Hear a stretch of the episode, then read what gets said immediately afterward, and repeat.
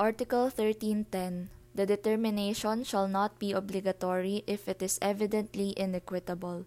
In such case, the courts shall decide what is equitable under the circumstances.